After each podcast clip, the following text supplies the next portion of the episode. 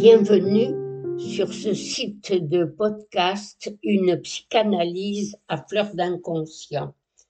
Aujourd'hui, je voudrais vous parler des émeutes urbaines survenues il y a quelques mois avec ces hordes de jeunes déchaînés semant le chaos et la destruction autour d'eux et qui sont venus reposer d'une façon aiguë, sinon urgente, ces questions de la délinquance. Une approche analytique de ces questions ne pourrait bien sûr qu'être bénéfique, ne serait-ce que pour proposer quelques pistes de travail en vue d'y apporter des solutions. On pourrait partir de ce fait premier. On peut considérer à juste titre que la famille est en quelque sorte la petite cellule élémentaire de la société. C'est en son sein, en tout cas, que l'enfant est censé apprendre les modes de fonctionnement de la vie en société et donc de ses lois.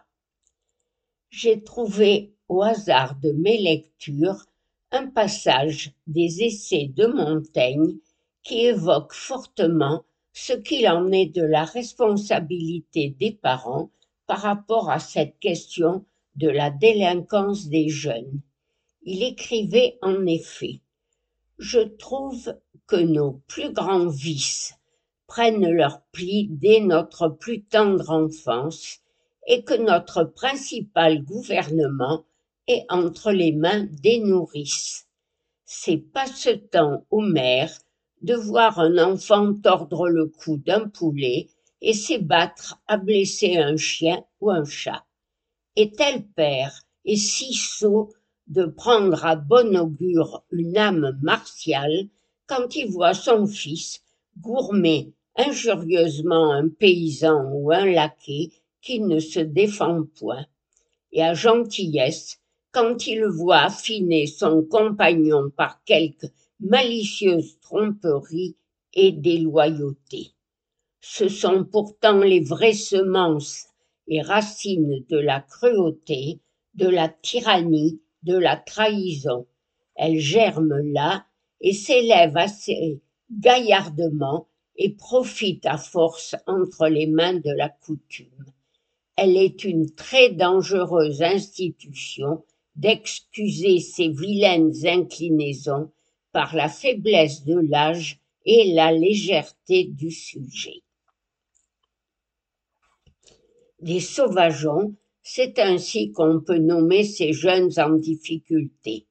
Un temps ce mot a fait fortune, il était bien choisi, car on définissait ainsi primitivement des arbres qui avaient poussé tout seuls, qui n'avaient pas bénéficié des soins amoureux d'un jardinier tous ces enfants abandonnés à eux-mêmes, ni élevés ni éduqués, sont, comme ces arbustes sauvageons.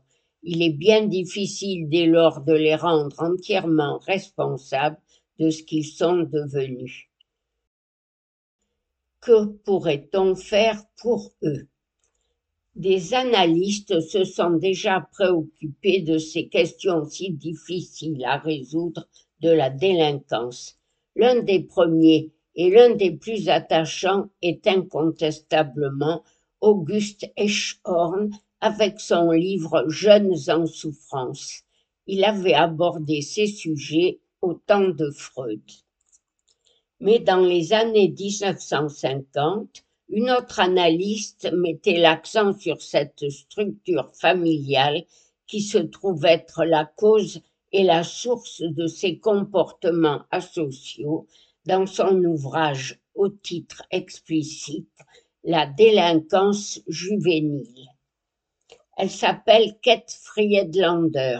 Selon elle, les raisons de ces comportements asociaux seraient à mettre en relation avec les premiers liens pulsionnels de l'enfant à sa mère au moment du sevrage et de l'apprentissage de la propreté. Elle souligne en effet que les facteurs primaires responsables d'un comportement asocial se découvre dans la relation de l'enfant avec sa mère et plus tard avec son père et dans d'autres facteurs affectifs qui, durant les premières années de la vie, constituent l'ambiance familiale. Et elle précise bien que, par contre, les facteurs du milieu, l'indigence, le chômage, le taudis et dans une certaine mesure le surpeuplement exercent sur la vie de l'enfant une action indirecte en troublant ses relations avec sa mère. Elle approfondit aussi cette question du rôle de la famille dans l'adaptation de l'enfant aux lois de la société. Cette première adaptation se fait par rapport aux relations avec les frères et sœurs, mais aussi par rapport au comportement des parents vis-à-vis de la société. C'est sur les parents ou les proches qu'ils prendront exemple. Reconnaître ces faits cette source première de la délinquance se trouvant au sein de la famille est peut-être déjà un premier pas. Il me semble que c'est pour la première fois que cette source essentielle est évoquée par les responsables politiques de ce pays. Ils font en effet nommément appel à la responsabilité des parents. Peut-être faudrait-il lever une armée de psychothérapeutes tout prêt à les aider. Dans l'approche de la délinquance qu'en fait Kate Friedlander, on peut trouver une raison d'espérer. Elle se trouve comme souvent au niveau de l'école. L'enfant, après celui de la famille, devra s'adapter à un autre groupe, le groupe scolaire. Elle aussi le préparera à sa future vie en société. C'est peut-être là que l'on pourrait agir de façon préventive en mobilisant pour cette cause une armée d'ouvriers, une armée de psychothérapeutes prêts à intervenir auprès des enfants, mais aussi des parents.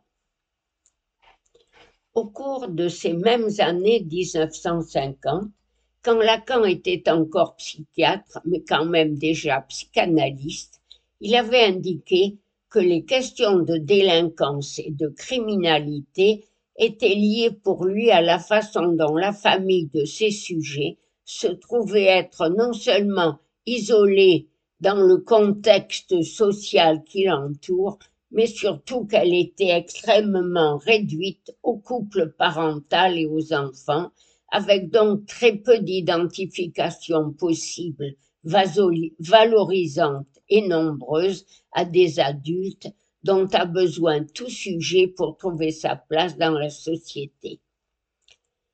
En repartant des élaborations ultérieures de Lacan concernant le rôle que joueraient dans ces questions les perturbations de l'Édipe, on pourrait dire que ces problèmes de criminalité et de délinquance sont liés aux défaillances ou insuffisances de la métaphore paternelle.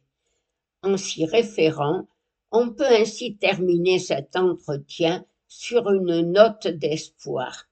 Tous les grands poètes, écrivains, artistes, on peut citer aussi bien Joyce que Zola ou même Kafka, sont là pour en témoigner. Toutes les formes de sublimation sont des moyens efficaces de remédier aux insuffisances de cette fonction du père. Et l'école, avec la multiplicité des identifications aux adultes qu'elle peut provoquer, proposer et les champs de savoir qu'elle peut ouvrir aux élèves qu'elle accueille, devrait être ce lieu favorable pour donner à ses enfants cette chance, la chance par exemple de se faire un nom avec le nom de leur père, Mieux vaut se faire un nom dans la littérature, dans la chanson ou dans la politique plutôt que dans la délinquance. C'est cette chance qu'on pourrait essayer de donner à chacun de ses enfants.